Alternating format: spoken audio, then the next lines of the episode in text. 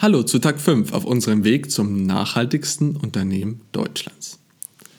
Mein Name ist Alois und heute geht es um das Thema Arbeitsweg. Wir Deutschen pendeln im Schnitt 17 Kilometer einfach zu unserer Arbeitsstätte. 68% von uns tun das mit dem Auto. Nehmen wir jetzt mal 200 Arbeitstage pro Jahr an, da macht das schon 6800 Kilometer im Jahr. Ich habe mal etwas nachgerechnet. Wenn wir als Durchschnitt einen 8 Liter, einen Verbrauch von 8 Liter auf 100 Kilometer bei einem Benzinmotor annehmen, das ist mit dem Staus gar nicht so unrealistisch, kommen wir auf 1,3 Tonnen CO2 pro Jahr. Nun ist dieser Wert 1,3 Tonnen ein fiktiver, na, kein fiktiver Wert, aber man kann sich wenig darunter vorstellen, denn CO2 ist unsichtbar. Aber man könnte es zum Beispiel mal umrechnen, wie viele Bäume bräuchte man denn, um 1,3 Tonnen CO2 zu kompensieren. Diese Rechnung ist gar nicht so einfach, denn Baum ist nicht gleich Baum, Wald ist nicht gleich Wald. Ich habe mir mal eine kleine Rechnung gemacht, die werde ich jetzt nicht im Detail durchgehen. Wer sich dafür interessiert, schreibt mich kurz, gerne mal an, dann lasse ich euch die zukommen. Lange Rede, kurzer Sinn. Du brauchst ungefähr 100 Bäume, um diesen CO2-Ausstoß zu kompensieren. Diese musst du anpflanzen, diese müssen wachsen. Das klingt jetzt erstmal gar nicht so viel. Na gut, 100 Bäume pflanze ich an.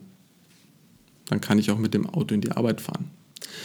Bei 18,4 Millionen Pendler, ihr erinnert euch, knapp 70 Prozent davon mit dem Auto, macht das 12,5 Millionen Autofahrer die fast tagtäglich mit dem Auto 17 Kilometer in die Arbeitsstätte hin und 17 Kilometer nach Hause fahren. Das macht dann 1,25 Milliarden Bäume, die wir pflanzen müssten, pro Jahr. Nur um den CO2-Ausstoß zu kompensieren, den wir auf dem Weg zur Arbeit und wieder nach Hause verursachen. Und vergesst nicht, das müssen wir jedes Jahr wiederholen. Denn ja, der Baum kann im Schnitt 12,5 Kilogramm CO2 speichern, aber nur solange er lebt. Fällen wir diesen Baum, wird dieses CO2 wieder freigesetzt.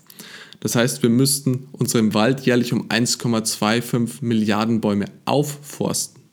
Nur um das CO2, das wir für das, den Arbeitsweg hin und zurück verbrauchen, zu kompensieren. Und hier sprechen wir nur vom Autoverkehr.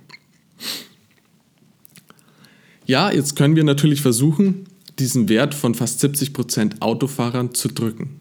Mehr Nahver öffentliche Verkehrsmittel, mehr Bus, mehr Bahn. Das ist auf jeden Fall eine, eine gute Entwicklung. Aber für viele ist Bahn immer noch unpraktikabel. Und ein Dieselbus ist auch nicht emissionsfrei. Wie so oft ist der beste Weg vielleicht, teilweise oder vielleicht komplett auf den Arbeitsweg zu verzichten.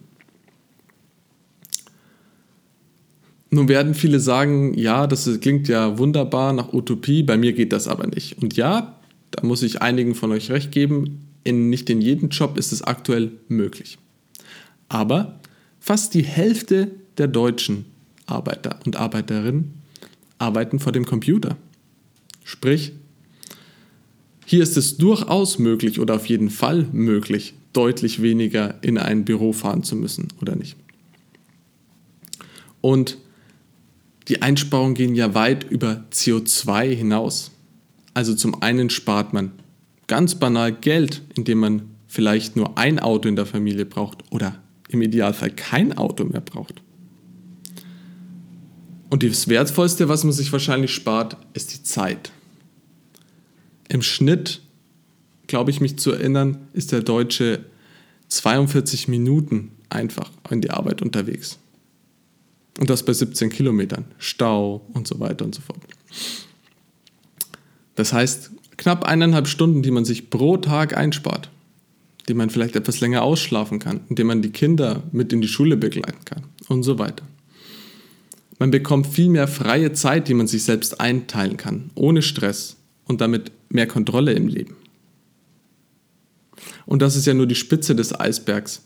Man hat auch die Möglichkeiten, ähm, sich zu fragen, ist es wirklich nötig, Präsentationen vor Ort beim Kunden zu halten oder geht das nicht auch remote?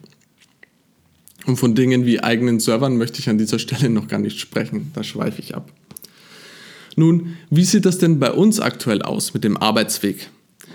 An diesem Punkt sind wir schon sehr weit. Das ist auch eines der Gründe, warum ich es in einer so frühen Phase jetzt ähm, schon dran bringe, denn hier kann ich euch bestimmt schon einiges erzählen. Wir haben zum Beispiel seit zwei Jahren keine eigenen Server mehr. Seit gut einem Jahr sind wir komplett ortsunabhängig unterwegs. Das heißt, bei uns gibt es keine Arbeitswege mehr. In der Regel nehmen wir auch keinerlei Vor-Ort-Termin bei Interessenten wahr. Ich sage in der Regel, weil es tatsächlich im letzten Jahr der Fall war, dass wir einmal zu einem Interessenten gefahren sind, dort allerdings mit der Bahn. Sonst läuft bei uns wirklich alles remote. Ich wurde letztes Jahr als Gastteilnehmer für eine Universitätsvorlesung eingeladen.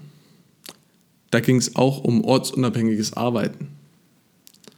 Dem bin ich natürlich gerne nachgekommen, aber auch remote. Und an dem Punkt, wo wir aktuell sind, geht es gar nicht mehr darum, Arbeitsweg ja oder nein, sondern hier geht es schon darum, okay, ich muss nicht mehr in die Arbeit fahren, ich bin jetzt zu Hause. Wie bekomme ich da mehr Nachhaltigkeit hin? Also Stichpunkte Softwareanbieter, Lieferanten. Was ist mit der Hardware? Was ist mit dem Strom und Internet zu Hause? Ist das grün? Was kann ich da tun? Und was nützt es uns, wenn wir keine eigenen Server mehr haben und alles in die Cloud auslagern und dort alles mit Kohlestrom betrieben wird?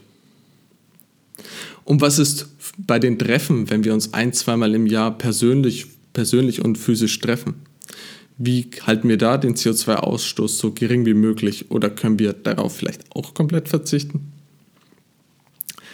Diese ganzen Punkte werden wir alle noch im Detail durchkauen. Wir sind ja erst bei Tag 5 auf unserem Fünfjahresplan. Aber für heute gebe ich euch das mit. Überlegt mal in eurer Firma, wie ihr es schafft, weniger reisen zu müssen. Mit Reisen meine ich, wie schafft ihr es, weniger Arbeitsanreise und Heimreise zu haben? Wie schafft ihr es, weniger Kundentermine auswärts zu haben? Und bitte denkt nicht, bei uns geht das sowieso nicht. Wenn ihr Fragen oder Inspiration braucht, schaut zum Beispiel mal in unserem Blog vorbei. Dort haben wir schon einige Artikel zu diesem Thema veröffentlicht und geben da Einblicke, welche Erfahrungen wir gemacht haben. Oder am besten fragt mich oder uns einfach direkt.